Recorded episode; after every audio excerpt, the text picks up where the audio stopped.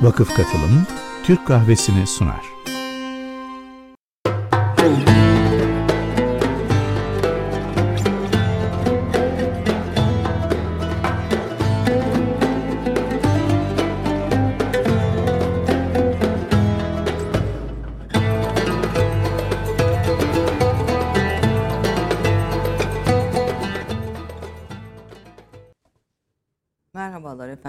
Kahvesinde bu hafta e, hadislerin bütün e, külliyatını tarayan hadis veri tabanı 283 bin hadisi tarayan hadis veri tabanı projesini konuşmak üzere ve hadisleri hadislerin günümüzdeki yeri ve önem, önemini konuşmak üzere iki konum var. Birincisi bu projeyi Son Peygamber Info o, sitesi e, başlığı altında 2016'dan bu yana hayata geçiren, sürdüren, büyük emek veren Meridyen Derneği Başkanı Melike Koç. Hoş geldiniz. E, ikinci konuğum da Yavuz Ünal. 19 Mayıs Üniversitesi Rektörü. Hadis konusunda kıymetli çalışmalarıyla bilinen Türkiye'nin en önemli hadis e, alimlerinden, ilahiyatçılarından hoş geldiniz diyorum efendim. E, bir tarafı akademisyenlik, bir taraf ilahiyat. ikisi bir, ikisi bir arada.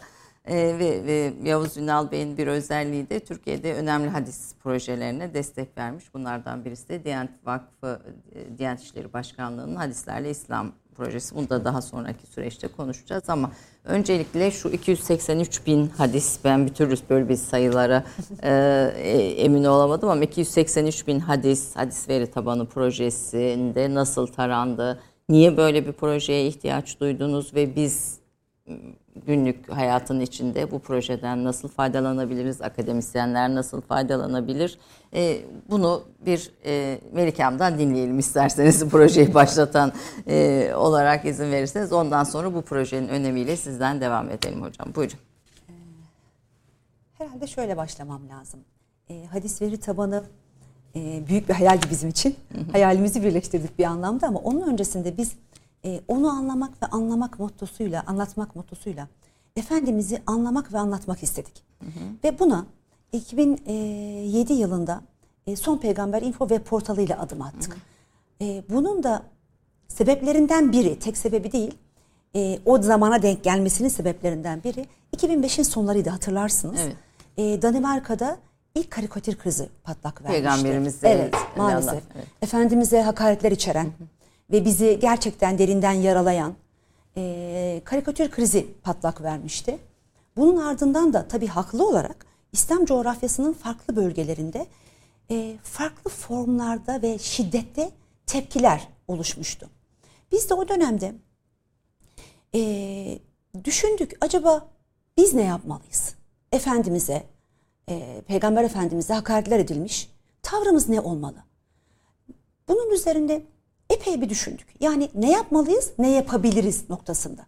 Ve şuna kanaat getirdik ki biz gerçekten Efendimiz'i tam anlamıyla anlayıp bütün dünyaya anlattığımızda ve onu yaşadığımızda tabii ki sünnet ve hadis çerçevesinde yaşadığımızda zaten gerekli cevabı vermiş olacağız bütün dünyayı diye düşündük. Ve 2007'de Son Peygamber Info web portalını açtık. E, portalımız halkımızın ne kadar böyle bir şeye teveccüh ve Efendimizle ilgili muhabbetinin derinliğini gösterir şekilde gerçekten ilk iki günde 3,5 milyon ziyaretçi aldı. Bu çok büyük bir rakamdı ve o dönemleri düşünün dijital platformun bu kadar yaygın olmadığı, internette bu tip İslami dijital yayıncılığın bu kadar yaygın olmadığı bir dönemde çok iyi bir e, teveccüh gördü.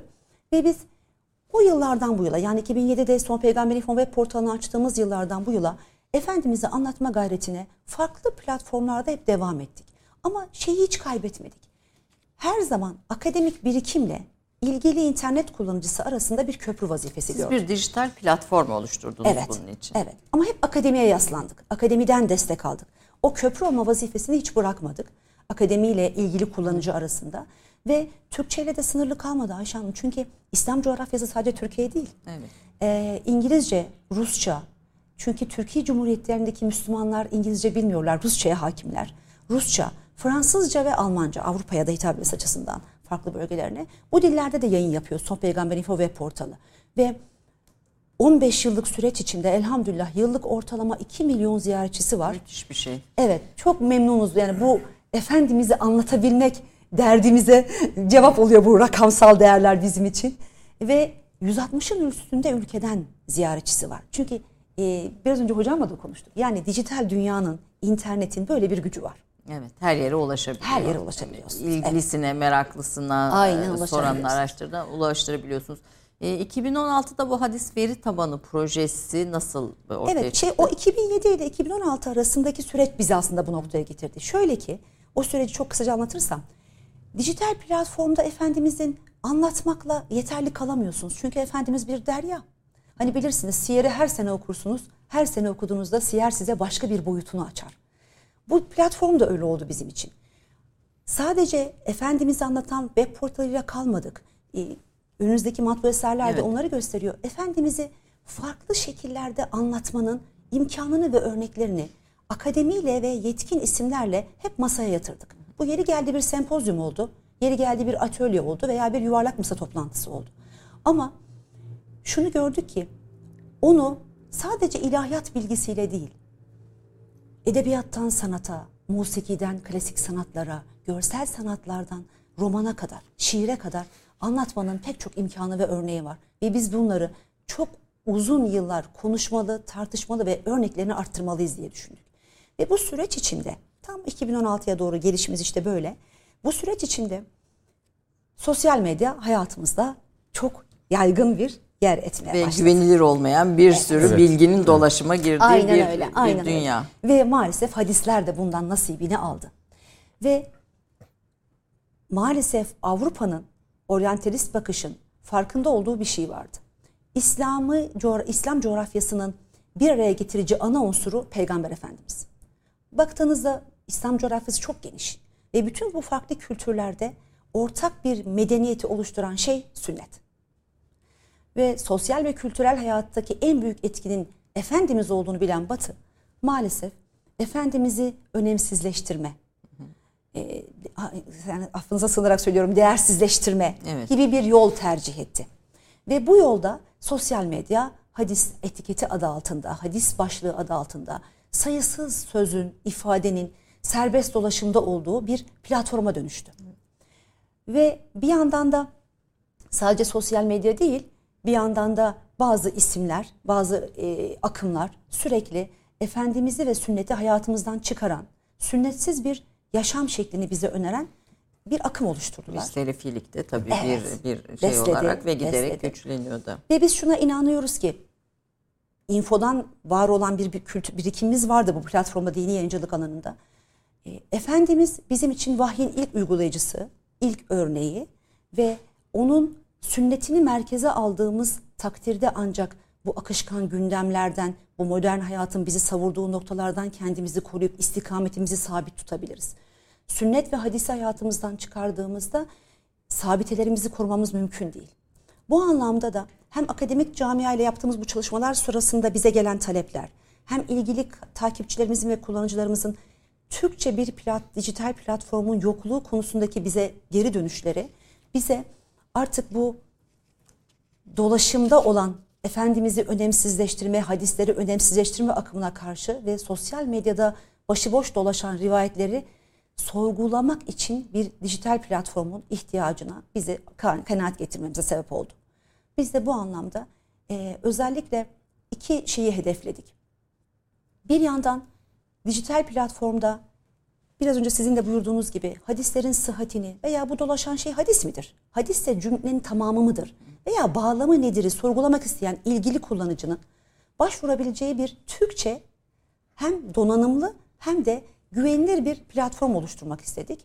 Diğer yandan da tabii çalışma sadece buna matuf değil. Diğer yandan da ilgili akademik çalışmaları yapan akademisyenlerin bütün külliyata erişebilecekleri bir donanımlı yekün platform olsun istedik. Ve sadece ilahiyat araştırmacılarının veya uzmanların değil, sahil alanda da akademik çalışmalar yapanların yeri geldiğinde bir hadise baş, hadis literatürüne başvurmaları gerektiğinde güvenle başvurabilecekleri bir platform olsun istedik. Ve biz 2015'ten itibaren bunun arayışına girdik. O arayış sırasında Yavuz Hocam'la yollarımız... Yavuz Hocam çünkü Türkiye'de bu Evet, sahanın en e, üstadlarından, Çünkü şöyle duayen, oldu, biz duayenlerinden. bir yıla yakın e, bu konuda Türkiye'nin her yerindeki akademisyenlerle istişareler yaptık, toplantılar yaptık, akademik görüşmeler yaptık ve e, adres hep aynıydı. Adres bizi e, aynı benzer hayalleri olan ve bu çalışmayı uzun yıllardır yapmak istediğini öğrendiğimiz elhamdülillah Yavuz hocamızla yollarımızı kesiştirdi. Ve Son Peygamber info sitesinin böyle bir hadis veri tabanı açıldı. Henüz tam olarak kullanıcının her manada kullanabileceği bir şey de değil ama süreç işliyor bildiğim kadarıyla. Tercüme süreci işliyor ama e, aslında akademisyenlerimize o 283 bin küsur rivayetin Arapça tamamı yüklendi veri tabanına. Veri girişi tamamen tamamlandı. Şu anda 283 bin rivayet Tabii, hadis veri tabanı Yazılım onda. tamamlandı. Evet. 283 bin rivayetin tamamı akademisyenlerin hani biz Arapçaya hakim değiliz ama, ama akademisyenlerimizin evet.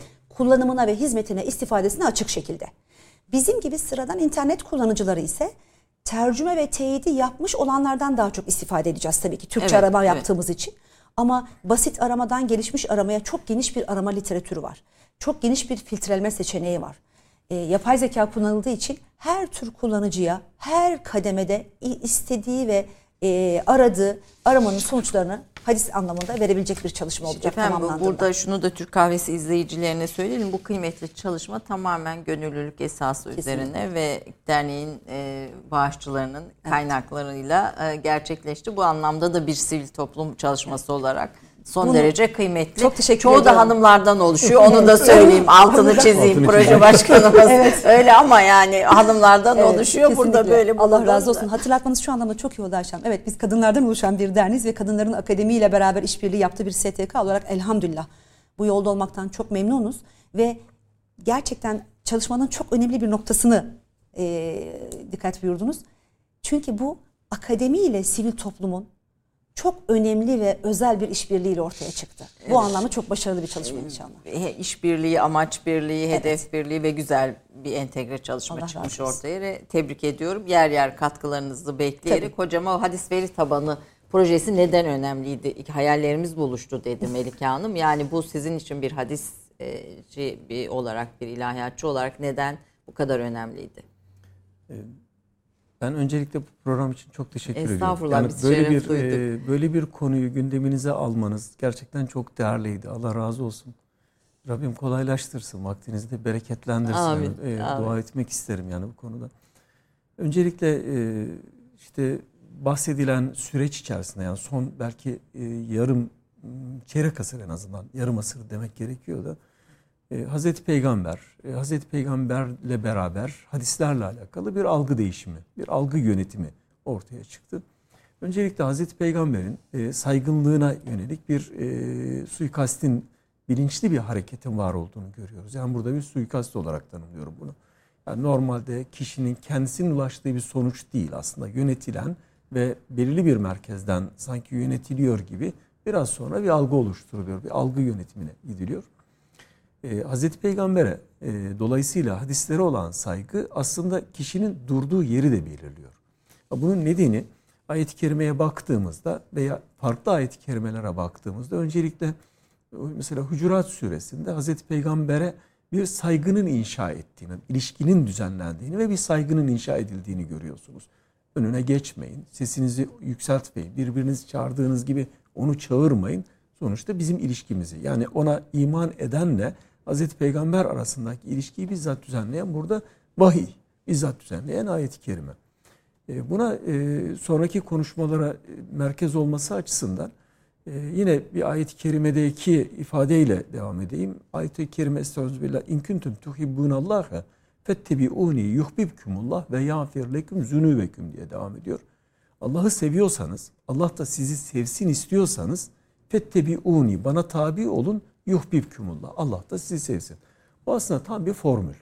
Fakat e, bizim zihnimizde Hazreti Peygamber e, İslam'ın e, varoluşuyla bir Müslümanın varoluşuyla e, özür diliyorum İslam yanlış olur.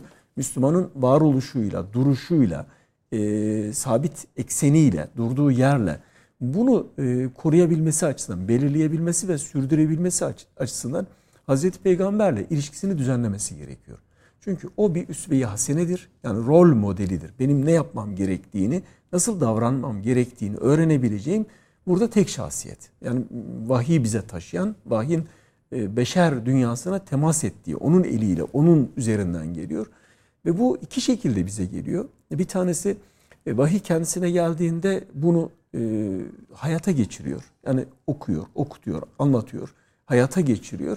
Dolayısıyla e, Kur'an ondan intikal ediyor ama Kur'an'la beraber Kur'an'a bir zemin oluşturan e, sünnet dediğimiz bir uygulama ortaya çıkıyor. Söz ve davranışları, ee, yaşayışı. E, yani sözü burada e, bir parçası bunun ama esas olan şey orada uygulamanın kendisi. Bu uygulamayı biçimlendiren bizzat vahyin kendisi ya da Hazreti Peygamber sallallahu aleyhi ve sellemin sözleriyle biçimiyor. Ve bunun tecessüm ettiği topluluk sahabilerin oluştuğu bir topluluk. Dolayısıyla buradaki metin, buradan ortaya çıkan metin, buna ayet, hadis hatta sahabe fetvasını da buna katmak gerekiyor. Çünkü literatürün içerisinde o da var. Bu dinin kurucu metini olarak bize geliyor. Yani bu metin önemli bir metin. Her şartta biz eğer bir revizyona gideceksek yani o şartlarda ne yapmamız gerektiğini, nasıl durmamız gerektiğini eğer e, anlayacaksak, böyle bir çıkarımda düşünce oluşturacaksak, fetva iştihatta bulunacaksak mutlaka o metinlere dönmek zorundayız. Dolayısıyla Hazreti Peygamber'e yönelik bu e, işte e, suikast, e, itibarsızlaştırma e, bu çaba e, bizim toplumumuzda farklı bir şekilde algılanıyor. Farklı bir şekilde yansıyor. Aslında buna sosyolojik olarak zemin oluşturan da bir şey var. Bir makas değişikliği var kültürel anlamda. İşte bir, bir buçuk asır geriye doğru gittiğimizde bir kültürel batılılaşma hikayemiz, batılılaşma hikayemiz var. Batılılaşma hikayemiz bunu aslında e, kolaylaştırıyor. Bazen zorluyor aslında. Yani Hazreti Peygamber ya da hadislere karşı e, tavrı, farklı tavır, farklı tavırlar geliştirmeyi hem imkan sağlıyor, bazen de zorluyor. Yani farklı çünkü ona iman ettiğinizde, onu bir metin olarak, kurucu, esas metin olarak kabul ettiğinizde yaşadığınız hayatla çelişki içerisine düşmeye başlıyorsunuz. Bu önemli e, gelişmelerden bir tanesiydi. Son belki çeyrek asırda hayatımıza giren e, internet, e, bu dijital medyayı da hesaba kattığımızda e, şunu bir güven da, ortamı kayboldu. Bir güven sorunu ortaya evet. çıktı. Yani e, metinlere yani hadislere burada bir güven sorunu ortaya çıktı. Çünkü farklı şekillerde kullanılmaya başlandı. Hatta biraz e, şey olsun diye uç bir örnek vereyim. Hadis uydurmacılığı yeniden gündeme geldi. Yeni bir hadis uydurmacılığı ortaya çıktı. Formatı değişti çünkü. Metnin içerisinden bir parçayı çekiyorsunuz. istediğiniz bir bağlama oturtuyorsunuz.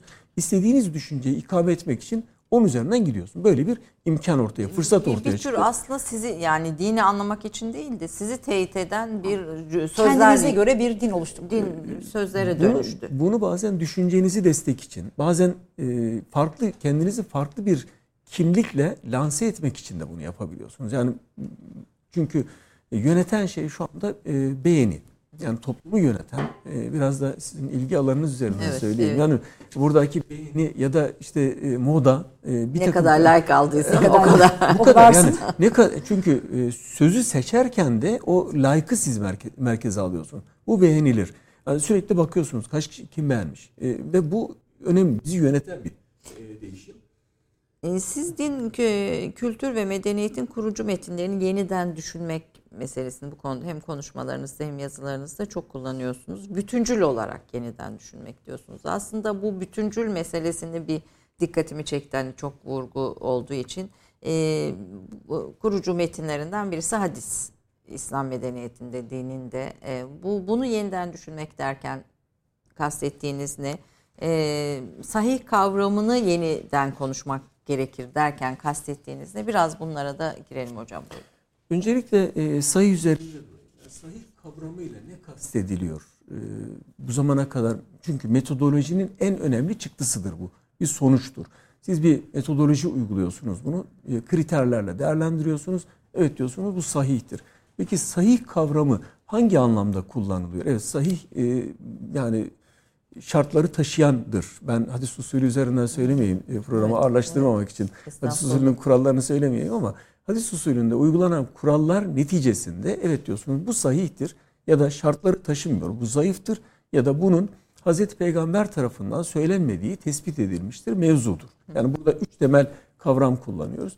Fakat sahih kavramının kullanılma bağlamı bu güvenilir bir metindir. Yani oradaki güveni inşa etmektir. E, sahih dediğinizde bu güvenilir bir metindir. E, söz konusu olan veri tabanıyla aslında geçmişte kısmen ama şimdi biraz daha öne çıkan yeni bir bağlam var. Yani bu da mütabileriyle bir metin var. Tek başına düşündüğünüzde sıhhat şartlarını taşımıyor olabilir. Ama O bağlamdaki diğer tarikleri bir araya getirdiğinizde bilgi hatası bile olsa, bunu net olarak söyleyeyim, rakamsal bir takım hatalar bile olsa, çünkü sonuçta bir beşerin e, şey naklettiği bir şey. bir şey var.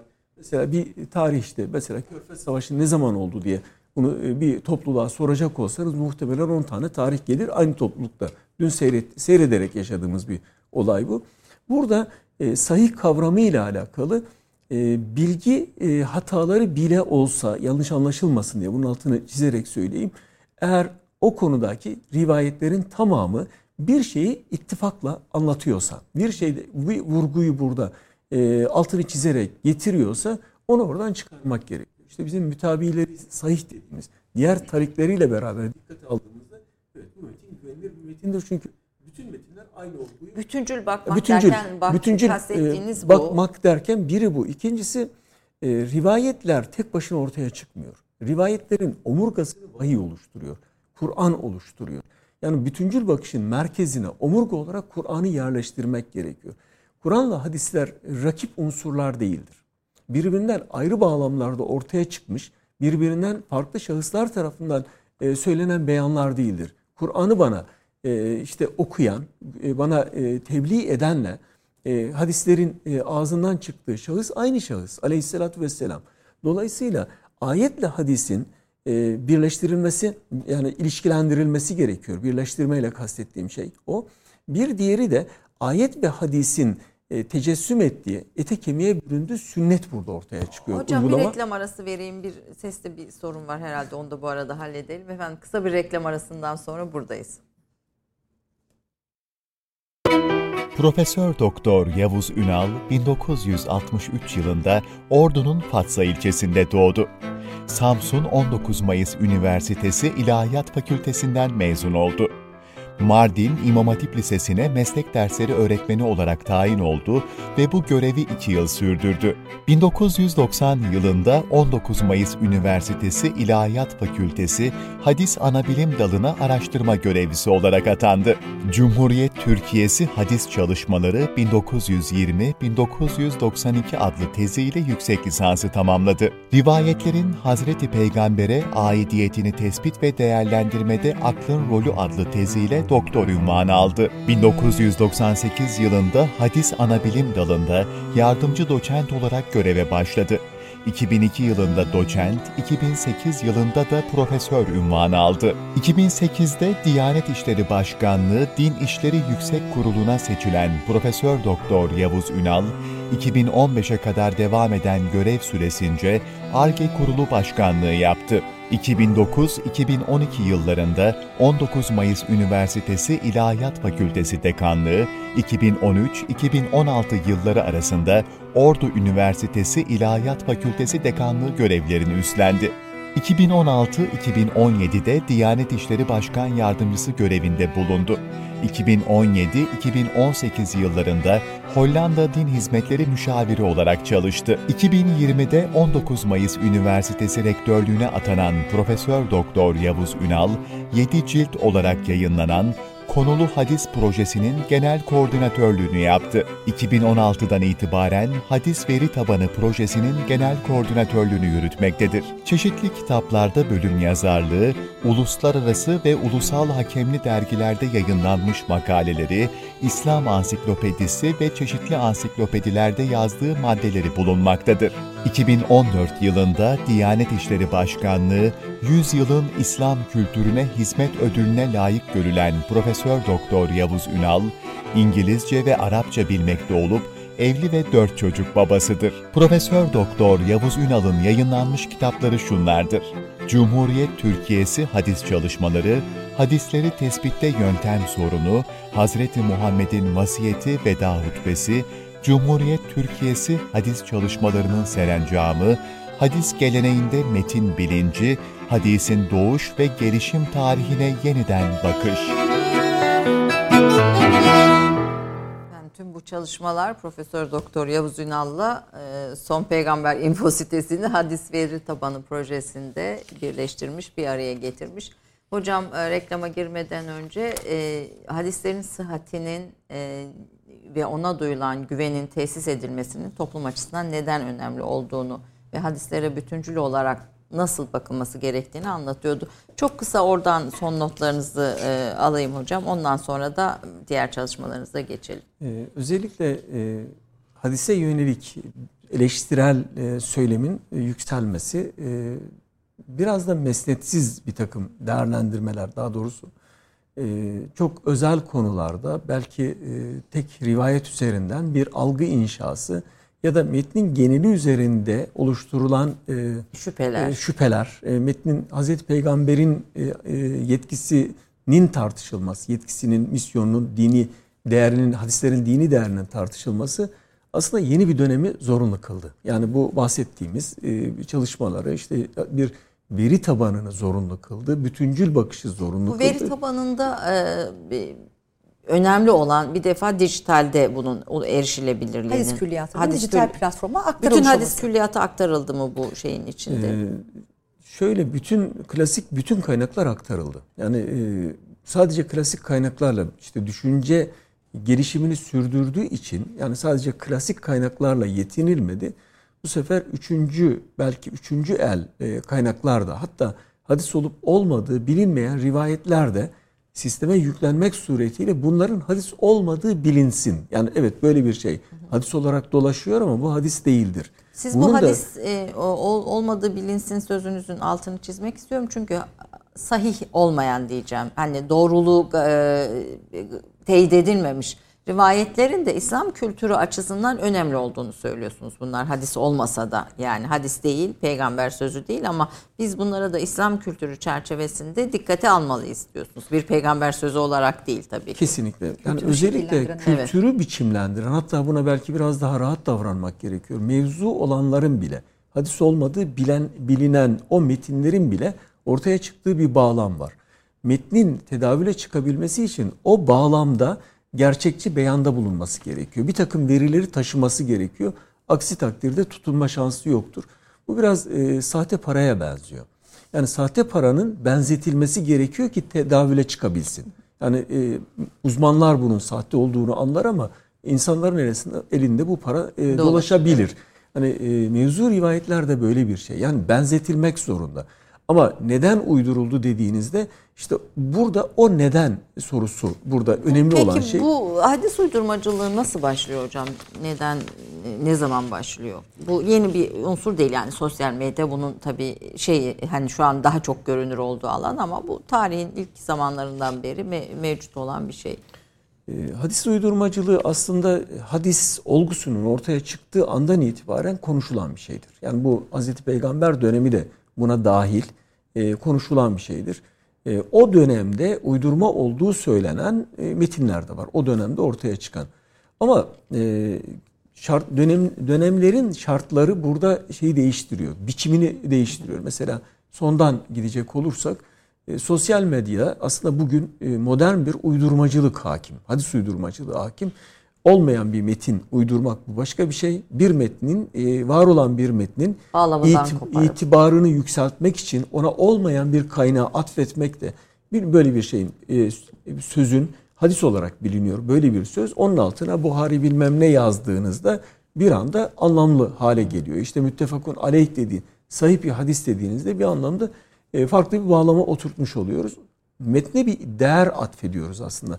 Ait olmadığı bir bağlama oturtmak suretiyle ona bir etki gücü, yaptırım gücü biz ona e, nispet etmeye başlıyoruz. Bunu farklı zamanlarda işte e, ortaya çıkan farklı boyutları var ama Hazreti Peygamber döneminde aslında e, hadis uydurmacılığı ihtimalinin var olması hadis metodolojisinin ortaya e, uygulanmasını zorunlu kılan bir unsur. Bu e, birbiriyle doğrudan ilişki. Neden mesela insanlar bir takım sorgulamalara gidiyorlar? Neden bir takım kriterler uygulamak suretiyle metnin hayata e, etkisini yani imkan veya imkansız e, kılıyor. Burada uygulama imkanı sağlıyor dediğinizde bu Hazreti Peygamber döneminde de var. Asıl o başta konuştuğumuz, konuşmak istediğimiz şey güven. Yani bu bu metin Hazreti Peygamber tarafından söylenmiş midir? Söylenmiş olma ihtimali nedir? Bunu belirleyen bir metodoloji ortaya çıkıyor. Mesela Hazreti Peygamber döneminde e, herkesin bildiği bir peygamber var. Yani e, tanıdığı ve yakın olduğu e, ilişkisi bir sözü kendisine yak, yakla, yak, yakıştıramadığında yani bu yani bunu söylemiş olabilir. Yani yeni bir ayet de gelmiş olabilir. Burada yeni bir çünkü devam ediyor. Ve kişiye Vahiy, göre de Hazreti Peygamber'in özel hitapları var mı? Yani hitabı var, özel beyanları var.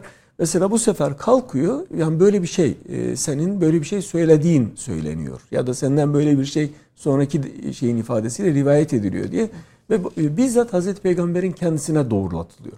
Dolayısıyla Hazreti Peygamber'in kendisine doğrulatılma ihtimali Hazreti Peygamber'in hayatta olduğu e, dönemde e, hadis uydurmacılığını imkansız kılan temel unsurlardan bir tanesi. Çünkü bizzat kendisine bunu sorabiliyorsunuz ya da o e, olay nerede gerçekleştiyse orada bulunan insanlar hayattalar. O insanların teyit edebiliyorsunuz e, teyit, yani. Bir şekilde teyit alıyor orada. Yaptığı şey bu.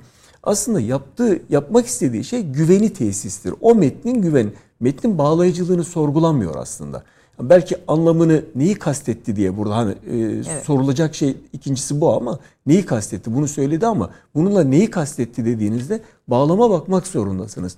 Dolayısıyla metinler e, farklı raviler her ravi değil farklı raviler söz konusu bağlamı taşıyabiliyor ya da bağlamın bir parçasını taşıyabiliyor.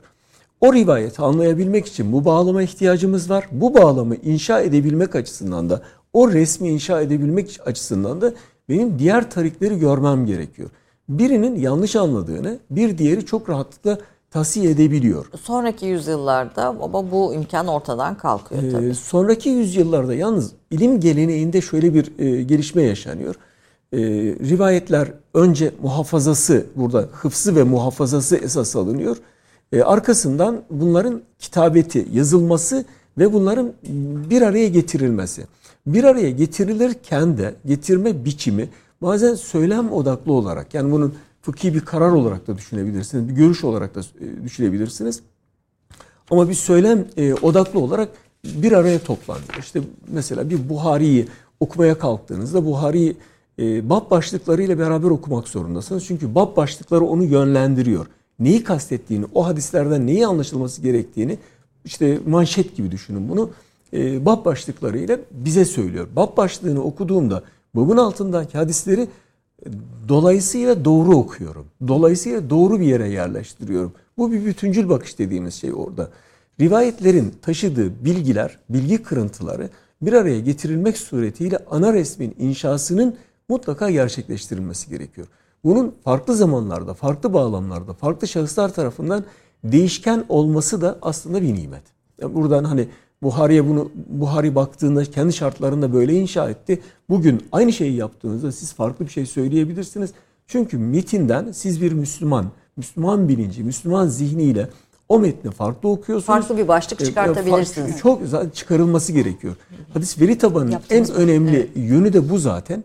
Ee, yani 283 bin gibi 280 bin gibi bir rivayetten 5200 e, 5199 tam rakam şu andaki rakam ama değişiyor. Sürekli çalışarak bir kısmı birleştiriliyor. Yeni başlıklar atılıyor.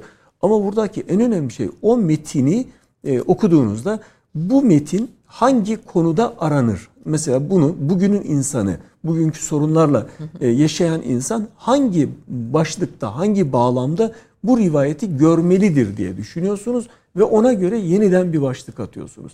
Burada üç kademesi var. Birisi Melike Hocam'ın da bahsettiği Arapça metinler e, başlık olarak tasnif edildi, Türkçe başlık olarak tasnif edildi ama e, bu takdir ederseniz yani 280 bin rivayetin e, bunlar da hala hareket halinde. Yani buradan alıyorsunuz oraya koyuyorsunuz. Bir başlığın sürekli altında, dinamik işleyen de bir süreç e, yani. Tasnif yani devam ediyor. Tasnif yani. devam, devam ediyor. Yani tasnif, tercüme, teyit devam bunların ediyor. tamamı devam ediyor.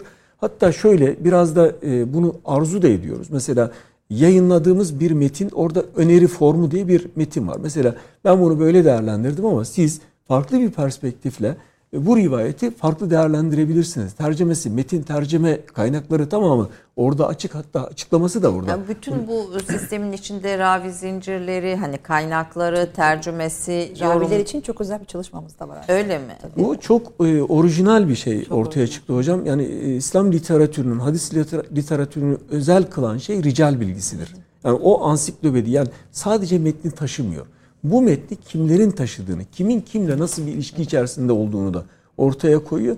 Bu bizim geçmişte tez konumuzdur. Yani yüksek lisans doktora yaptığımız tez konusudur. İşte falancının rivayetleri, rivayetlerinin tahrici. Şu anda bir infografik oluşturmak suretiyle sistemde e, şunu önemsiyoruz. Yani bu e, şey buraya onun için geldi. Bu metin kimler tarafından geldi? Mesela Hazreti Peygamber sallallahu aleyhi ve sellem'den bunu kaç kişi işitti? Mesela işte aşağısı Ebu Hureyre bir, bir kanal oluşturdu. Enes bin Malik, Cabir bin Abdullah.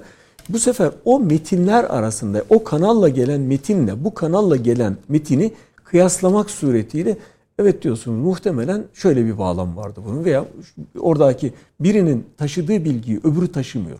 O farklı bir bilgi veriyor. Bazen çelişik oluyor bilgi.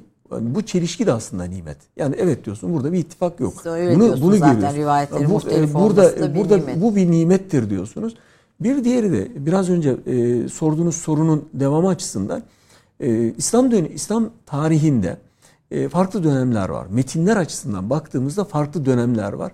Metin tasnif ediliyor ama metin tasnif edildiğinde metnin hala fonksiyonunu sürdürüyor. Tasnif edildi arkasından mezhepler oluştu, görüşler oluşturuldu. Yaşam, Siyasi yaşam çıktı. biçimleri oluştu. Siyasi farklılıklar ortaya ya çıktı. Işte ihtilaflar, ihtilaflar ortaya çıktı. Yani bunun fakat e, biraz böyle e, fabrika fabrika ayarlarına geri dönme imkanı gibi. O metinler böyle bir imkan veriyor. Yani siz bugün e, bir düşünce oluşturuyorsunuz, görüş oluşturabiliyorsunuz. Bir başka bağlamda bu düşüncenin yanlış olabileceği ya da etkisinin olmayacağını düşünüyorsunuz. Artık bağlamı e, tükenmiştir.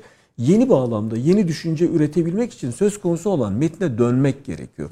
Metni yeniden okumak gerekiyor ama okurken burada e, kısıtlanmış bir bilinçle e, okunursa ya da biraz ideolojik olarak e, kilitlenen bir beyinle okunursa farklı sonuçlar ortaya yani çıkacak. Yani siz aslında bugün yaşanan sorunların çözümünün de biraz bu metinlerin yeniden okunmasında, farklı bir bakışla yeniden okunmasında yattığını düşünüyorsunuz. Doğru Kesinlikle doğru. Yani bu tasnif süreci hocamın bahsettiği o yüzden çok kıymetli o yeni başlıklar, yeni sorunların, yeni bakışın günümüz insan olarak, yeni bakışımızın sonucu olarak ortaya çıkıyor ve hani hocamın söylediği o tasniflerin değişmesi, başlıkların değişmesi de aslında o bağlamla ilgili. Genel bağlam içinde o hadise farklı bir konu başlığında da bakabilirsiniz. Ama başka bir konuda da o hadisin bir çıkarımı olabilir. Evet. Bu tasnif o yüzden çok kıymetli. Yani biraz günümüz insanın da aslında soruları, Kesinlikle. ihtiyaçları, Tekrar metni okumaktan kastımız o. Kast, evet, ihtiyaçlarına da cevap veren bir e, çalışma duruyor orada. Orada belki e, günümüz açısından önemli olan mesela bir selefi yaklaşım biçimi. Yani bir mantık oluşturuluyor ve e, aslında hadislerden kaynaklanıyor. Yani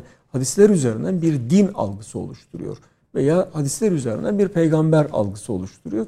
Ya da e, şimdi e, Selefilikle mesela radikal e, oluşumları akımlar, da bu akımlar da bugün giderek yani, de e, dünyada daha çok konuşuluyor e, bu konu. Konuşulacak çünkü e, yani kilitlenmiş daha doğrusu e, çağında yaşama şansı olmayan e, düşünce biçimleri e, dünya yani e, toplum mimarları tarafından istenen bir şey. Aslında karşı çıkıldığı düşünülüyor burada. Yani bunun e, işte yaşayamaz olduğu düşün ama onlar üzerinden İslam'ın yaşayamayacağını, İslam'ın yaşanabilir bir din olmadığını ortaya koyma ihtimali var ortada. Dolayısıyla her ne kadar karşı olsa da işte DAEŞ e, ciddi anlamda Batı tarafından destekleniyor, kurgulanıyor ve destekleniyor.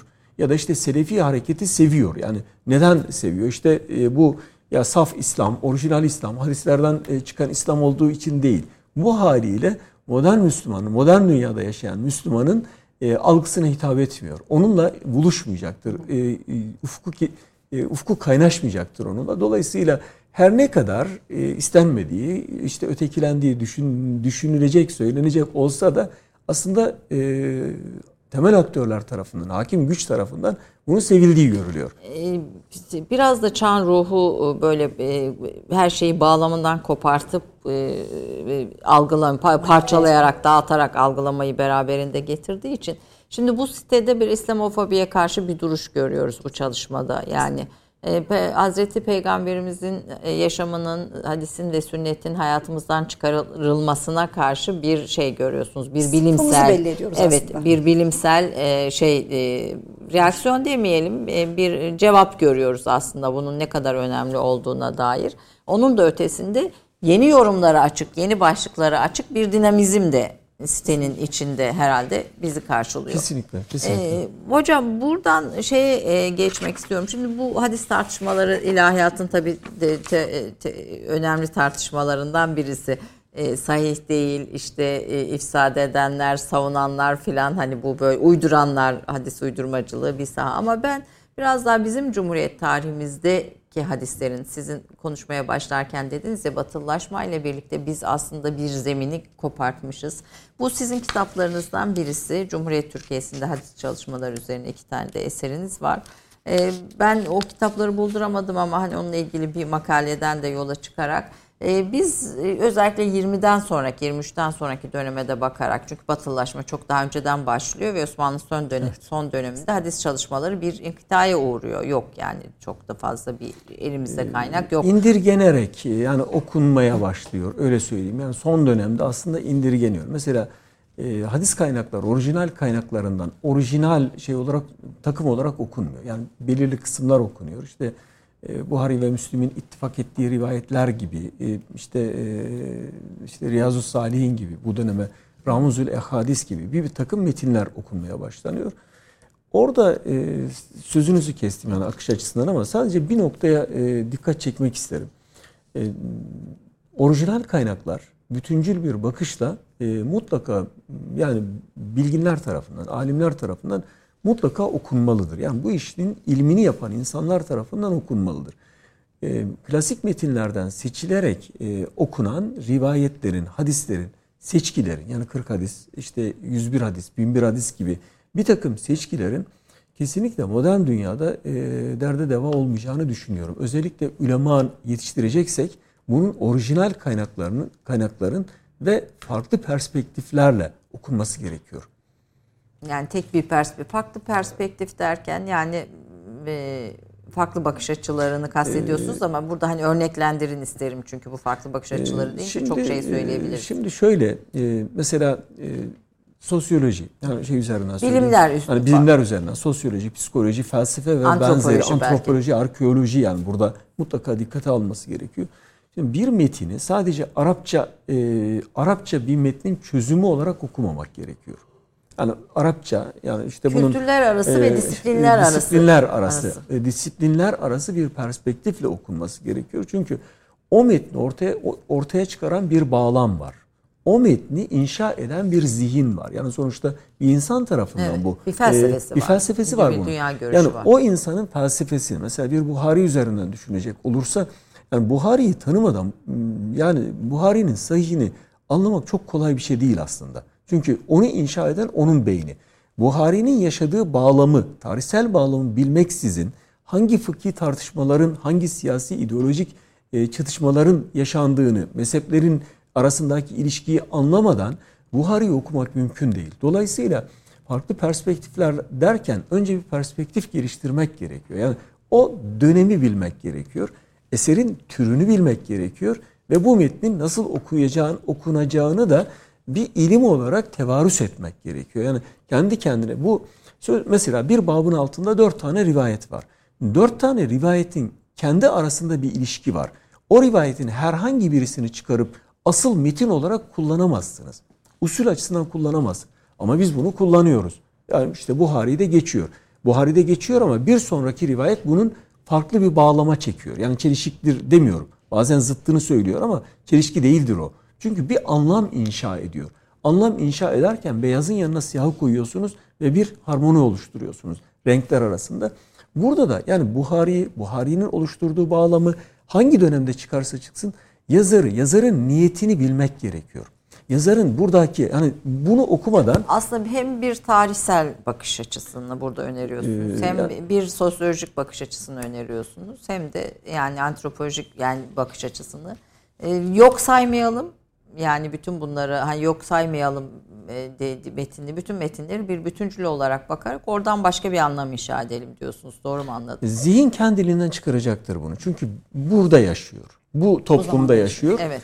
E, ben o metni okuduğumda mesela e, işte hepimizin yaptığı şey bir makale okurken aslında makalede yazarın söylemediği bir şeyi oradan ilham alarak ben burada yeniden inşa ediyorum. Bu zihnin e, temel e, özelliğidir. Yani bunun sizin birikiminizle evet, bugün başka bir şey çıkartabiliriz. E, başka çok rahatlıkla bir... o aslında o metin bunu söyledi mi söylemedi aslında ama ilham etti. E, karşılaştırma imkanı sağlıyor bize. Tabii Diyanet İşleri Başkanlığı'nın sizin de içinde olduğunuz ve birçok insanın da katkı verdiği, yazarın, e, bilim adamının katkı verdiği hadislerle İslam kitabı da bir şey, bir adımdı. O da o, o... Bu önemli bir adımdır. Yani e, burada belki bir e, rivayetleri toplamaktan ziyade mevcut rivayetlerin içerisinde bir metin inşa etmesi açısından belki son 100 yılın e, önemli bir metin inşa çalışmasıdır. Nasıldır? Metin üretme e, çabasıdır ve bir hedefi vardır, bir hedef kitlesi vardır. Ama son peygamber info sitesi bağımsız bir sivil oluşum olarak dijital platformda bize daha genişte ve daha farklı, geniş demeyelim, daha farklı bir çalışma sahası da veriyor. Bütün akademisyenlere herhalde. Bütün... Burada kullanılan rivayet sayısı 25-26 bin civarında bir rivayet kullanılıyor. Bizde 283 yani Burada bin. yani rivayet ne, olarak ne varsa, yani bu rivayet deniyorsa, hangi kaynakta bulunuyorsa o rivayeti oraya girmek, aradığınızda bunu mesela e, hadiste geçmeyebilir kelime. Ama yapay zeka dediğimiz şey oydu zaten orada kullandığımız şey. Mesela bu hadisi şu konuyu arayan, şu kelimeyi arayan bu hadisi Mesela bulsun. Mesela ben sabır kelimesini ee, arıyorum veya ne bileyim işte e, şükür kelimesini arıyorum veya daha bambaşka bir kelime arıyorum. Yaratılışla ilgili bir şey arıyorum. Bunu girdiğimde, bu kelimeleri girdiğimde... Hadisveritabani.org'a giriyorsunuz. Arama butonuna bunu yazıyorsunuz. Ve önünüze e, tabii bu 40 kaynak değil mi hocam? 40 civarı kaynak mı ee, kullandık? Yok şu anda 176 tane o, kaynağımız temel var. Hadis yani kaynakları tem, olarak 33 temel 33, 33 temel, temel hadis kaynağı, kaynağımız var. Tali kaynaklarla tali beraber. kaynaklarla beraber. Küsür, oradaki bütün o kelimenin geçtiği hadis önünüze düşecek. Ama siz eyvah bunlar çok fazla bunu daraltayım derseniz zihninizde olan o metnin ikinci kelimesinde yazarsınız. İşte sabır kadın dersiniz. Sabır ticaret dersiniz.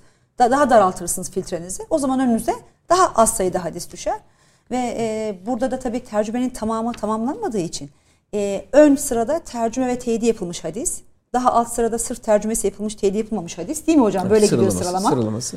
E, en sonunda da sadece Arapçasıyla var olan hadisler ama hepsi önümüze dök dökülüyor. Bu bize dijital platformda Orada şöyle bir, bir e, şöyle bir avantaj var Ayşe hocam. Mesela siz e, sabır konusuyla ilgileniyorsunuz ama hadis literatüründe sabunu, e, sabırın hangi başlıklarla e, geçtiğini görmek istiyorsanız konu alanına sabır yazdığınızda hatta üç kelime, e, üç karakter yazdığınızda onunla alakalı bütün metni önünüze döküyor. Siz sabır yazdığınızda mesela adap yazdınız. Adap yazdığınızda adapla ilgili olan bütün başlıkları yukarıdan aşağıya görme imkanınız var. Burada arzu edilen şey şuydu. Bir hadis kültürü oluşturmak. Evet. Yani burada sadece bir hadisi bulmak değil. Mesela siz oraya girdiniz. Ben mesela e, komşuyla alakalı şeyle mesela komşu hangi açılardan hadise konu olmuş? Yani burada verilmek istenen şey buydu. Bir hadis kültürü inşa edilebilmesi açısından komşu yazdığınızda başlıklara o sefer komşuyla alakalı işte komşunun komşunun işte e, eziyet etmemek, eziyetine sabretmek, işte aç bırakmamak, o açken tok aklınıza gelen bütün rivayetleri başlık halinde yukarıdan aşağıya görme imkanına sahipsiniz. Dolayısıyla birini merak ettiğinizde tek bir metinle oradan çıkmıyorsunuz. Çıkmamanız gerekiyor oradan. Çünkü onun zıttı da var. Şimdi mesela eziyet etmek e, başlı başına bir şey. Mesela aile hayatı başlı başına bir şey. Ve hadislerin hangi konuya daha fazla yoğunlaştığını da görme imkanına sahipsiniz Bütüncül burada. Bütüncül bakıyorsunuz. Evet. Yani evet diyorsunuz. Yani bu konu hadislerde... E, Peki hangi konuya daha çok yoğunlaşıyor? Tüm hadis ve veri tabanlı tarayan birisi olarak yani en çok hadis Mesela hangi konuda? Ee, hocam hadis konusunda tabii mesela namaz gibi yani e, İslam'ın temel şartlarını bunları bir tarafa koyarsanız yani başlık olarak bakıldığında Hazreti Peygamber sallallahu aleyhi ve sellem kendisini konuşlandırırken innema bu istüli ütemmime mekarimel ahlak diye bir ifade kullanıyor. Ben güzel ahlakı tamamlamak üzere gönderildim. Başlıkların önemli bir kısmının ahlakla ilişkili olduğunu görüyoruz. Ahlakın alt başlığında ee, neler alt, açıyor? Ya mesela e, işte komşuyla ilişkiler, eşler arasındaki ilişkiler, yani arkadaş arasındaki ilişki, mesela hayvanlar, e, biraz da söylem üretmek derken kastettiğimiz şey buydu. Yani burada e, ahlak dediğiniz şey aslında bir yaşam biçimi. Yani o e, ilkeli duruş, öyle söyleyeyim. Yani e, oradan çıkardığınız ilkeyle e, kendinize bir duruş belirliyorsunuz ve burada da e, faziletiniz ortaya çıkıyor. Yani şeyden fazilet, ve fazileti fazi, bir... fazilete götürüyor sizi. O davranış sizi fazilete götürüyor. Burada özellikle e, birbiriyle ilişkisi bağlamında, varlıkların kendi arasında, özellikle Müslümanların kendi arasında mesela bir selamlaşma bu çok önemli bir şey mesela. İşte selamlaşmanın lafzını bilmek başka bir şey. Yani siz ben ne dersem siz nasıl cevap vereceksiniz bu başka bir şey. Ama bunun bir edebi. Yani onu bir adab bağlamına oturtuyor. Bunun bir adabı adabı vardır diyor mesela. Şu şartlarda selam vermemeniz gerek. Şunun selam vermesi gerekiyor. Selama şunun önce başlaması gerekiyor. Yani burada e, ümmet olgusu yani ümmet olgusu üzerinde baktığınızda onu güçlendirecek, inşa edecek ve güçlendirecek bütün e, alt başlıkların, kırılımların işlendiğini görüyorsunuz. Görüyoruz. Çok net olarak başlıklara baktığınızda bunu net olarak görebiliyorsunuz. Yani aslında bu hadis veri tabanı projesinin de ortaya koydu ve bütün bu dijital yapay zeka ile birlikte e, ortaya koyduğu en önemli başlık güzel ahlak. Peygamberimizin öne çıkarttığı konu. Mümin olmanın adabı aslında. Adabı ve yani güzel ahlak. Yani mümin olmanın adabı en ve, çok yer alan. Onun altında da bir adab ve terbiye herhalde geliyor. Evet. Evet, evet. efendim bir kısa bir reklam aramız var. Ondan sonra tekrar döneceğiz. Ben bu Cumhuriyet Türk Türkiye'sinin hadis çalışmaları üzerine e, sizden bilgiler almak istiyorum. Çünkü uzun süre ihmal edilen ve aslında üzerinde çok da çalışılmayan bir saha. E, sadece bizde değil dünyada da hadis konusunda çok yeterli çalışmalar var mı doğrusu onu da merak ediyorum. Ama bizim Cumhuriyet tarihimiz içinde e, hadis konusu pek uzun süre ele almadığımız konulardan birisi. Biraz orada hangi aşamalardan geçmişiz? Mesela Fuat Sezgin'den söz ediyorsunuz buna dair yazınızda onu. Hadisi ön plana çıkartan Ahmet Naima gibi isimler kimler ve biz ne zaman hadise yeniden bakmaya bir e, alan olarak bu sahada çalışmaya daha ağırlık vermeye başladık. Dinlemek istiyorum kısa bir reklam arasından sonra. Efendim Son Peygamber info sitesinin hadis veri tabanı üzerine konuşuyoruz ama konu biraz da hadisin kendisi, hadisin, sünnetin, e, İslam'ın kurucu metni olarak önemi üzerine yoğunlaşıyor. Melike Koç konuğu Meridyen Derneği ve Son Peygamber Info sitesinde yine yürüten ekibin başkanı ve Profesör Doktor Yavuz Ünal reklamlardan sonra sizi bekliyoruz efendim. Efendim e, Türk kahvesinde hadisler üzerine konuşuyoruz. Süremiz az kaldığı için artık ben böyle biraz hızlanarak e, devam etmek istiyorum. Siz dediniz ki Cumhuriyet sizin teziniz, doktora teziniz ve daha sonraki çalışmalarınız da bu yönde. Cumhuriyet tarihinde hadis konusuna uzun süre hiçbir önem verilmedi. Bu konuda çalışma yapılmadı. 1924 e, Ahmet Hamdi Akseki'nin Riyazi Salih'in tercümesi için kaleme aldığı mukaddimede. Tecridi Sarih de e, Riyazi Salih'in benim önümde not yanlış olmuş herhalde. Tecrid-i Salih üzerine ki ilk çalışması var. Onun öncesinde Osmanlı'nın son döneminde e, hiç isim var mı dikkati çeken?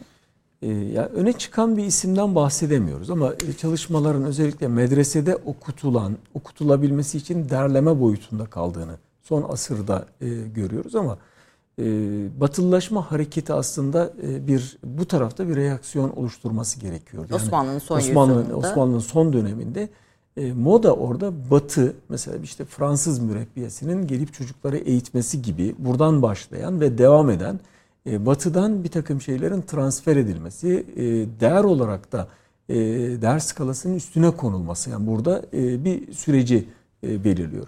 Hadislerle alakalı e, Tabii yani medreselerde hadis dersleri de biraz e, ehemmiyetini kaybediyor bu dönemde. Hadis dersi var medreselerde. Hadis dersi var ama e, bahsettiğimiz anlamda bir bütüncül yani Buhari okumaları bu, bunlar hatta e, Buhari hatmi yapılıyor. Yani bu kadar söyleyeyim. Buhari hatimleri yapılıyor. Ezberleniyor. Ezberleniyor, hatimleri yapılıyor ve benzeri. Fakat e, söz konusu olan metin metin üretmeyi sürdüremiyor. Yani kendi bağlamında yeni metinler üretmeyi sürdüremiyor. Ahmet Naim'den bahsettiğiniz onun iki şeyi var. Ahmet Hamdi Aksek'ten önce Ahmet Naim'den. E, Ahmet Naim burada. Evet. E, Ahmet Naim e, özellikle öne çıkan e, isimlerden e, birisi e, meclis tarafından bir işte kütüb sitenin tercüme edilmesi, işte hadis literatürünün işte tercüme edilmesi bununla alakalı aynı zamanda bir tefsir çalışması öngörüsü var orada. E, Ahmet Naim burada e, sadece tercüme etmiyor. Aslında yaptığı şey Buhari'nin muhtas muhtasarı olan bir eserin tercümesini yapıyor ama bunu yaparken e, birikimin, kendi birikiminin, Osmanlı'nın o e, medresenin getirdiği birikim, biraz da felsefenin demek gerekiyor. Ulum-u İslamiye'nin farklı branşlarının oluşturduğu birikim üzerinden gerçekten orijinal o dönemin şartlarında çok mükemmel bir e, şerh çalışması yapıyor. Meclis yani tarafından görevlendiriliyor. Meclis tarafından görevlendiriliyor. Bunun e, özelliği burada buydu. Yani 1920-1950 şey, arasında da en e, önemli çalışma bu diyebilir bu miyiz? Bu farklı biraz e, şey ama e, hala mesela bak, şeye geçmişe bakıldığında son asrın en önemli çalışmalarından bir tanesidir. Önemli bir e, işte usulle alakalı bir değerlendirme yapıyor. E, burada harf inkılabı ve benzeri bir takım değişimleri düşündüğünüzde e, Ahmet Naim'in çabası aslında e, yeni dönemde yeni bir başlangıç olarak görülüyor. Belki eksen oluşturacak başlangıç olarak görülüyor. Ancak e, şartlar, o günün şartları işte ilahiyat eğitiminin, medrese eğitiminin e, tevhid tedrisatla birleştirilmiş olması, ilahiyat eğitiminin e, uzun bir süre e, ara verilmesi, yani dini eğitim, dini tedrisat yapacak bir yapının olmaması, doktora gibi bir imkanın olmaması e, bilim dünyasının e, ilgisinin dışında kalıyor söz konusu olan. Bu e, Ahmet Naim'in eseri e, Diyanet İşleri Riyaset Başkanlığı tarafından 28-49 yıllar arasında 12 cilt olarak basılıyor. 12 bir de fihristi var. Fihristi 13 cilt var, olarak, 13, 13, 13 olarak 13 cilt e, olarak basılıyor. E, o yıllarda başka bir eserde görmüyoruz. E, o Bu yılların, o yılların e, temel e, üretilen metin biçimi 40 hadis, 101 hadis, 52 hadis, 1001 hadis. Bu, seçki. Seçki. Yani bunun karşılığı seçki tematik ve seçki. Onun rastgele metin seçmiyor aslında. İşte ahlakla alakalı işte ya da namazla alakalı, oruçla alakalı 40 hadis şeklinde. E, bu e, halkın zihninde hadisi hala diri tutan, hani e, hadisle alakalı e, kültürünü sürdüren, besleyen bir süreç olarak gözüküyor ama e, ne zaman ki e, işte Ankara İlahiyat Fakültesi kuruluyor, arkasından da e, ilahiyat alanında e, doktora tezleri yapılmaya başlanıyor. Burada 3-5 tane isim, başlangıçta ortaya çıkan 3-5 tane isim ve bu isimler yükü sırtlanıyor aslında. Yeniden e, ilimi e, işte insanların e, gündemine sokmak yani akademinin gündemine sokmak noktasında ciddi bir misyon üstleniyorlar. Şimdi buraya bu bir kesinti olacak ama şöyle bir ara vereyim. Şimdi bu dönem Cumhuriyet'in ilk yılları bilimselci pozitif bilimler ya da dan bakışın hakim olduğu ve dinin de hayatın dışına dışlandığı ideolojik olarak da yaşam olarak da bir şey bir dönem. Burada bu bilimselci bakış bilimselci diye tercüme etmenin daha doğru olduğunu Hı. düşündüğüm bakış belki başka şey de söylenebilir. E, bu bakış e, ne kadar doğru hadis e, bu bakış hadislerin biraz kenara itilmesinde etkili oluyor mu diye sormak istiyorum. Yani aklın daha ön, ön plana çıkıp yani e, e ve bu hadislerin de akıl süzgeciyle değerlendirilmesi nasıl bir güzergah yol ortaya çıkarttı? Ee, burada bilimin kutsanması demek gerekiyor. Yani bilimin mutlaka bilime ihtiyacımız var. Hayatı e, on kolaylaştırıyor, onun üzerinden kolaylaştırılıyor ama bilimin söylem olarak kutsanması ve argüman olarak da aklı kullanması e, özellikle farklı bağlamlarda biraz da kültürel çatışma söz konusu olduğu için iki farklı bağlam arasında kültürel bir çatışma var. Yeni bir dünyayı siz önemsiyorsunuz. E, burada e, uygarlık adına, medeniyet adına yeni bir dünyayı önemsiyorsunuz. Diğer dünyanın e, verilerini taşıyan, değerlerini taşıyan metinler doğal olarak geride kalacaktır, arka planda kalacaktır. Bu süreç yaşandı. Burada e, bilimin kutsanması, argüman olarak aklın kullanılması, e, rivayetlerin değerlendirilmesi noktasında, yani bunun bilimsel olarak değerlendirilmesinden bahsetmiyorum. Yani burada e, imhası, e, bunun bir şekilde e, itibarsızlaştırılması noktasında bir jargon olarak kullanılmaya başlıyor. Mesela bilime aykırı. Ama burada bilimle neyin kastedildiği e, söylenmiyor. Mesela akla aykırı ifadesi kullanılıyor. E, akla aykırı ama akıl dediğiniz şey nesin? Yani neyi kastediyorsun akılla? Evet. Bunu sormuyorsunuz. Yani o dönemin aklı. O dönemin aklı. Yani o dönemin aklından ziyade aslında sizin e, kabulleriniz bu. Yani sizin kabullerinize, sizin kültürünüze aykırı olan her şeyi akla aykırı olarak e, tanımlamaya kalktığınızda bu e, izlerin birbirine karışması anlamına tabii, geliyor. Bu, bu tabii Türkiye'nin batılaşma e, hikayesinde bir paradoksu. E, Kendi bir kültürüne paradoks, yabancılaşmasının aynen, bir paradoksu. Aynen öyle. E, 60'lı yıllara geldiğimizde e, işte siz Hasan Basri Çantay'ın 40 hadis meallerini, Hüsnü Erdem'in Oruç ve Ramazan, Mehmet Arif'in Binbir hadisini bu yıllar için de söylüyorsunuz. Ondan sonra doktora tezleri Ankara İlahiyat'tan sonra yapılmaya başlıyor. Kimler ne çalışıyorlar? Şimdi burada e, belki Fuat Sezgin'i e, rahmetle anmak gerekiyor. Yani burada önemli isimlerden bir tanesi o. Buhari'nin kaynaklarıyla e, farklı bir perspektif getiriyor e, alana. E, Sayit Hatipoğlu hocam hala hayatta e, Rabbim Aslında çok da arzu ederim e, programda konuk etmeyi. Rabbim e, kendisine sağlık, afiyet evet. ve uzun ömür versin. E, ciddi bir katkısı oldu alana. E, Talat Koçyiğit e, yine hadis alanından konuşacak olursak bunlar alandan yetişen ee, daha sonra da bunların yetiştirdiği işte bizim kuşak e, dediğimiz e, biz ara Hayrettin Karaman hocam e, tabii burada. Hayrettin Karaman hocam e, hadise gerçekten çok ciddi katkı sağlıyor. Biliyorsunuz hukukçudur. İstanbul fıkıh hukukçusu, bir fıkıh halimi fıkıh olarak. halimi olarak. Fakat hadis usulünü yazan bir fıkıh halimidir.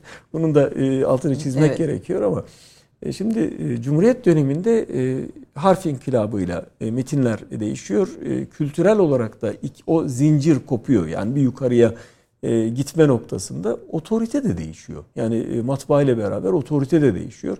Yani ülemanın otoritesi kitabın otoritesine dönüşüyor. Yani e, orada yazılmış, yazılmış metnin e, ona dönüşüyor. Ve e, bu yazılmış metinlerin yaygınlaşmasıyla beraber aslında otorite kavramı buharlaşıyor. Yani böyle söyleyeyim otorite kalmıyor ortada. Bu süreçte e, aslında geçmişi artık anlama çabası öne çıkıyor. Anlama, anlamlandırma çabası. Mesela hadis usulü nedir bunu bilmiyorum. Mesela böyle bir dönem yaşıyorsunuz. Ve birisi kalkıyor. Gerçekten e, kendilerine dua ediyoruz. O şartlarda e, hadis usulünü yazıyor. Yani bizim anlayabileceğimiz şekilde bir hadis usulü yazıyor. Dolayısıyla işte hadise anlam yükleyebilmem için hadis usulünü bilmem gerekiyor. Bunun nasıl seçildiğini, nasıl değerlendirdiğini bilmem gerekiyor. İşte bakıyorsunuz bunu yazan isimlere baktığınızda e, işte Hayrettin Karaman, işte Talat Koçyiğit ve daha sonra İlginç olan şey hala hadis usulü yazımı belki usul tarihçiliğini burada e, e, zikretmek gerekiyor.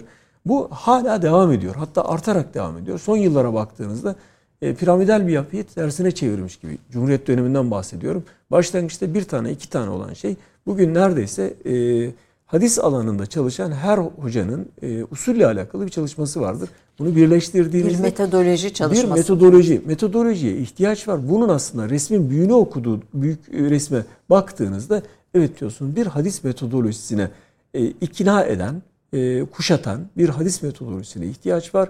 Ve bu devam edecek bu ihtiyaç. Bunu da söyleyeyim. Burada çalışmalarınız içinde Hayri Kırbaşoğlu da ayrı bir evet. yerde duruyor. Alternatif hadis metodolojisi olarak onu da zikredelim. Çünkü bu çalışmaların ee, içinde. Hayri Hocam burada e, yani mevcut metodolojilerin metodolojileri değerlendirip kendisi yeni bir metodoloji öneren ve yaptırdığı tezleri sistematik olarak da e, öğrencilerine e, bu yeni metodolojinin parçalarını, ayaklarını çalıştıran bir e, değerdir. Yani bunu bu anlamda e, zikretmeden yani hadis usulünü Cumhuriyet dönemindeki hadisi konuşurken Hayri Hoca'yı dışarıda bırakmak olmaz evet. yani. Fuat Sezgin'in buradaki katkısı ne oluyor bu bu çalışmalara? Fuat Sezgin'in tezi burada önemli. Ben yıllar sonra kendisiyle görüşmüştüm. enstitüsünde kendisini ziyaret etmiştim. O zaman bahsettim. bir miktar hani bize nasıl bir katkısı olduğunu fakat hoca Tabii Türkiye'den ayrılmak zorunda kaldı maalesef. Ee, 60'lı, Türkiye'den evet. 60'lı e, entelektüel sürgünlerimizden. sürgünlerimizden bir tanesidir. Yani belki e, hoş olmaz ama iyi ki de olmuş e, dediğimiz bir sonuçtur. Yani hoca evet yani, biz böyle bizi, kıymetli akademisyenlerimizden biriyken ama, 60 ihtilalinden sonra sürülenlerden. 60 ihtilalinden sonra sürülen e, hatta kitaplarını bile e, buraya getiremediğimiz yani e, ciddi bir zahmet çekilen isimlerden bir tanesi ama e, özellikle İslam literatürüyle alakalı e, belki burada olsaydı bunu e, hoş değil böyle bir günde ama yapamayacağını düşündüğümüz bir çalışmayı hoca e, bize miras olarak bıraktı ve gitti. Rabbim kendisine merhametiyle muamele eylesin bugünün duası olarak bunu hayırla yad edelim.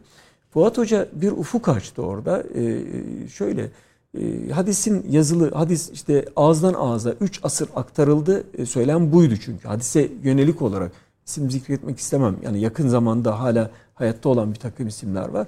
E, burada en e, ciddi söylem olarak işte 3 e, asır ağızdan ağza aktarıldı. Dolayısıyla bunun aslı astarı yok. Bu metinler üzerine bir din, bir değer, bir kültür, bir medeniyet inşa edilemeyeceği tezinin tam aksini hoca ortaya koydu. Bunların yazılı bir metini vardı. Daha doğrusu değer atfedilen bir kaynağı vardı. Ya sadece yazılı metin, yazılı metin olarak geçiyor şeydi ama değer atfedilen bir kaynağı vardı.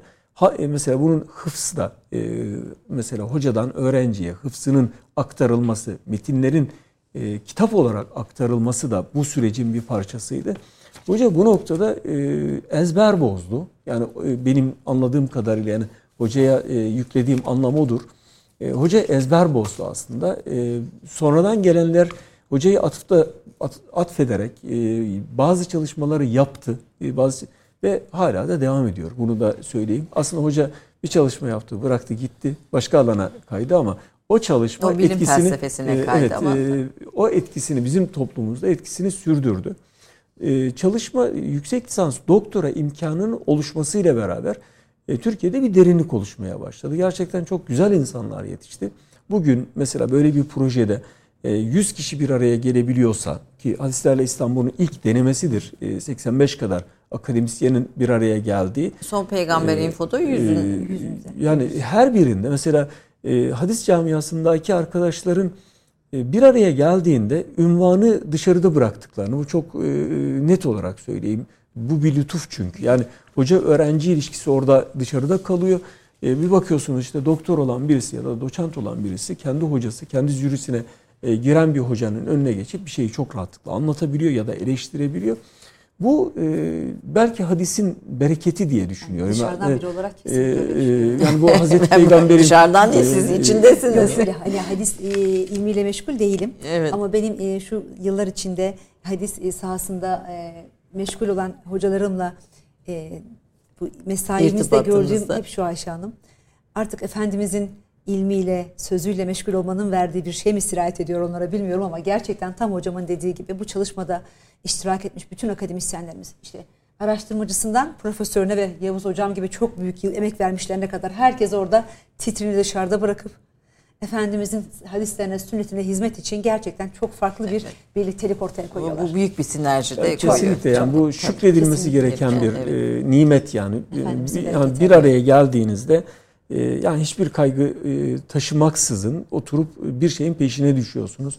Ee, yani bazen sekreterlik yapıyorsunuz, bazen başka bir şey yapıyorsunuz ama kimse ben bunu niye yapıyorum demiyor. Yani Özverili böyle bir, işler de böyle e, çıkıyor hocam. Yani bu özveri olmadan hiçbir iş çıkmaz hocam, e, zaten. belki sivil hareket demek gerekiyor. Evet, yani sivil, buradaki sivil, sivil olması evet. e, asıl gönüllü hareket, yani gönüllü ve olması. tabii kadınların işin e, idaresinde da, olmasının da etkisi vardır efendim yani. Bu. lazım.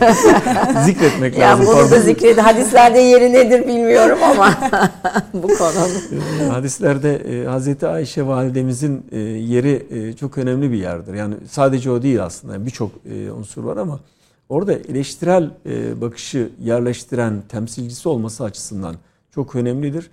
E, tabii ondan önce e, Hazreti Hatice validemiz var. Yani Aleyhisselatü Vesselam'ın arkasında dağ gibi duran e, bir kadın var. Olsun, yani. bir kadın Hocam, var yani. Belki alt projelerimiz var ya onlardan e, birini de Ayşe Hanım şimdi aklımıza getirdi. Bakarsınız e, kadınlarla ilgili yapıyoruz. Çünkü bu proje Ayşe Hanım e, kendi içinde pek çok proje çıkaracak bir e, veri tabanı. Hatta bir tanesi Türk kültürünü etkileyen hadisler diye bir başlık. E, bu inşallah sonbaharda tamamlanacak değil mi hocam? Ee, Kültür Bakanlığı'nda da birlikte yaptığımız bir alt çalışma bu da. Belki bir tane de kadınlarla ilgili, ilgili çıkar merak, ilgili merakla bir çalışma ve, yaparız. Çünkü en çok galiba uydurma hadisinin olduğu saha da kadın konusu hocam. Ee, kadın konusu e, ama e, format değiştirerek kültürün içerisinde metin üretilmeye devam ediyor. Aslında Metnin orijinaline bakıyorsun. Ya bu metnin aslında e, sahih değil ama bu metnin böyle bir kaynağı var diyorsunuz. Yani aslında aynı şeyi söylüyor. Bu bir sonuçtur. Bir de bunun tersi, hiç alakası olmayan bir şey uydurulmak suretiyle oraya nasip edilmesi bu bir sonuçtur. Bu, bu projenin önemli bir sonucu aslında e, kendisinin de beslendiği bir sonuç. Onu da söyleyeyim. Mesela uydurma rivayetler ya da halk ağzında dolaşan rivayetler neden böyle bir siteye yüklendi derseniz kültürümüzü şekillendiren hadisleri siz önemserseniz, kültürümüzün kodlarını hadisler üzerinden, naslar üzerinden görürseniz böyle bir proje zorunlu hale geldi. Orada arzu ettiğimiz bir şey daha vardı ee, Ayşe Hocam. E, bu alanda çalışanlar bizim sahaya e, çok vakıf değiller. Haklı olarak vakıf değiller. Yani bir dil problemi var. Bir de metodoloji problemi var. Buna vakti de eklemek gerekiyor. Danışmanlık da buna etkili. Ya, o insanlara hazır veri sunmak. Dolayısıyla e, İslam'la alakalı bir değerlendirmede bulunacaksa, bizim kültürümüzle alakalı bir değerlendirmede bulunacaksa bu verilerin ışığında, gerçekliğinde bu yolu yürümesi gerekiyor. Düşünce oluşturması gerekiyor. Bu nedenle e, hadis veri tabanı sadece e, günübirlik hayatta günübirlik ihtiyaçları karşılaması anlamında değil. Akademiyi ciddi anlamda etkilemesini beklediğimiz, yönlendirmesini beklediğimiz bir veri bankası olarak ortaya çıkacak. İnşallah e, kısa sürede e, sonuçlanır. Yani e, daha verim, daha daha, daha, daha hızlı artar. bir şekilde, daha çok bilim şekilde. insanının da katkısını bekliyoruz İnşallah. bu projeye. Tercüme sürecinde özellikle. Tercüme sürecinde gönüllü çalışmalara açık bir şey ve bir konu. Daha çok insanın da katkısını bekliyoruz. Son artık programımızın sonuna geldik. Sizin proje ilişkin sözlerinizi dinlemek isterim. Sizin de bugün biz bugün dünyanın bin bir sorunuyla yaşarken dijitalleşmeden yapay zekaya işte gelecek tasavvurlarına tanrısız bir dünya e, evet. hakimiyetine e, filan zihnimize empoze edilen onlarca boca edilen şeylere karşı hadisler bize nasıl bir yol gösterir? E, Peygamberimizin sünnetini nasıl en doğru şekilde ihya edebiliriz. Sizden başlayayım en son sözü tamam. bakayım. Pekala. Ee, öncelikle e, ya benim konuşmanın arasında geçen bir şey vardı. Söylem üretmek. Yani Hı. kendi metinlerini kendi metinlerini değerlendirmek ve kendi metinlerinden söylem üretmek.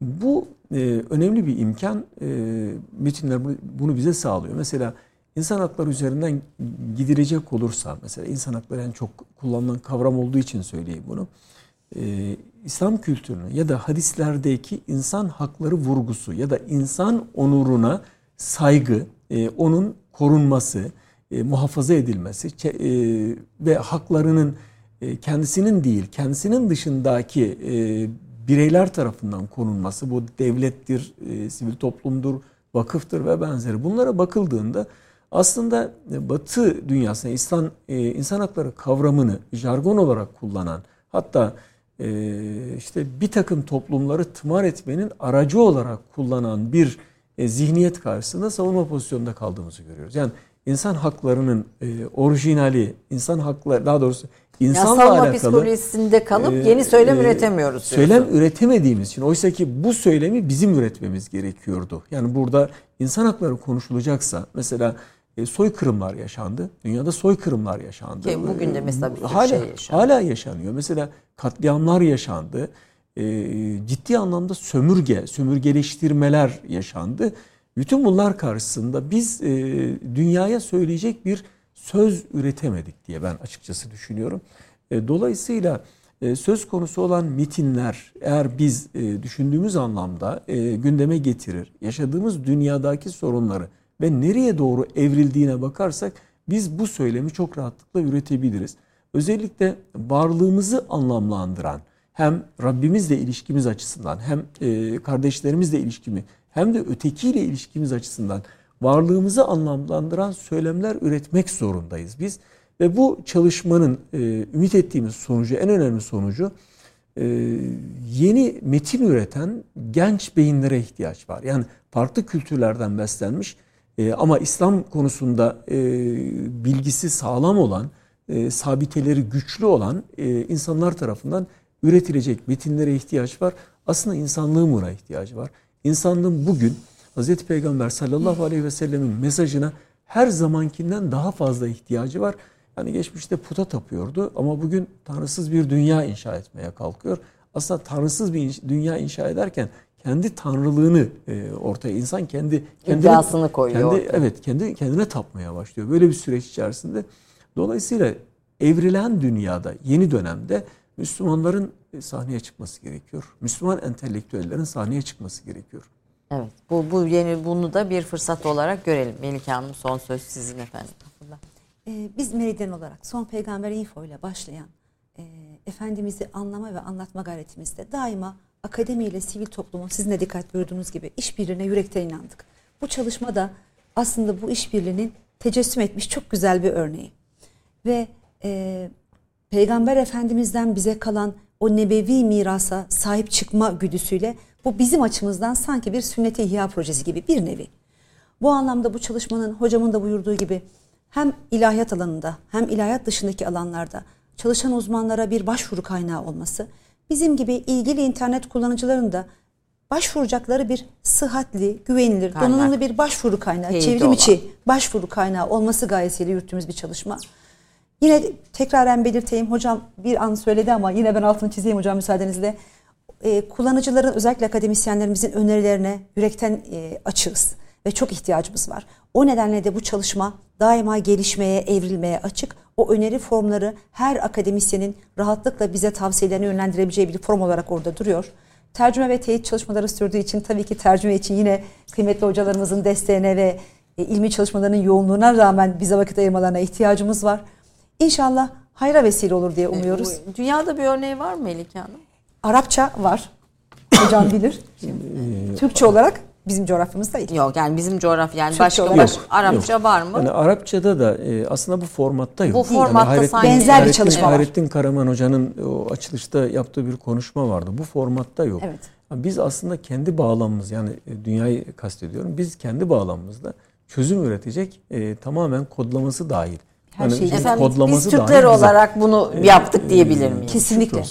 yani yazılımıyla, kodlamasıyla, her şeyle, her tamamıyla evet. kadınların yönettiği bir STK ile akademinin işbirliğiyle inşallah Efendimiz'i anlamak ve anlatmak gayesiyle çıktığımız yolda güzel bir durak olacak inşallah. İnşallah Allah karşılığını ve nasip etsin. Tabii inşallah. sizin çalışmalarınız bunda da sınırlı değil. Mesela Hazreti Peygamberimizin hayatını anlatan çocuklara şöyle bir güzel kitap var. Bu kitap okullarda da ücretsiz olarak dağıtılıyor. 100 bin civarında okullara, ortaokul ve lise dağıtıldı. Ve EBA'da da yayınlandı. Burada da önümde bir sürü tebliğ, Türkiye'de siyer çalışmaları, araştırmaları, peygamberimizi görmek üzere tebliğ kitaplaşmış. Ayrıca bir tık efendim son peygamber info sitesine girdiğiniz anda e, oradaki diğer çalışmalarla birlikte hadis veri tabanına da ulaşabiliyorsunuz. Ee, bu taban ile 198 e, e, ilmi eser, 280 bin e, rivayet, 5 binden fazla konu başlığı, 100 bin, 10 bin aşkın ravi kimliği, metin, tercüme ve açıklamalara ulaşma imkanınız oluyor. Konuyla ilgili rivayetleri görüyorsunuz, yeni tercümelerini okuyabiliyorsunuz, bütün ravileri görebiliyorsunuz. konuya esas olan senet şemasını daha teknik bir konu olarak sıhhatini, güvenliğini teyit edebiliyorsunuz. Müthiş bir hizmet. E, bu Ramazan vesilesiyle de e, bunun da altını çizelim. Hocam çok teşekkür ben ediyorum. E, hem konuya kattığınız bence büyük bir şey var. E, emek var 2016'dan beri 6 İdari yıldır. akademik yoğunluğuna rağmen e, hocam. Evet 19 Mayıs Üniversitesi rektörüsünüz. Dersleriniz hem idarecilik hem bütün bu görevlerin içinde ve bu kadar akademisyeni motive etmekte. Kesinlikle. Orada da büyük bir başarınız olduğunu e, düşünüyorum. Çünkü gönüllü olarak katılımını sağlamak. Emeklerinize sağlık. Çok çok teşekkür ben ediyorum teşekkür açıklamalarınız için size de. Efendim bugün Türk Kahvesi'nde e, Son Peygamber info sitesinin e, ortaya koyduğu e, bir e, projeyi konuştuk, hadisleri konuştuk. Profesör Doktor Yavuz Ünal hocamızı ve Meridyen Derneği Başkanı Melike Koç'u misafir ettik. Ve aslında hadislerle birlikte sünnete uygun bir hayata dair de biraz e, fikir jimnastiğimiz oldu. Bu konuyu bugünün dünyasında nasıl geliştirebiliriz? Bunun üzerinde daha çok konuşacağız. Daha sonraki dönemlerde de hocamızı inşallah tekrar konuk ederiz. Efendim görüşmek üzere, hoşçakalın.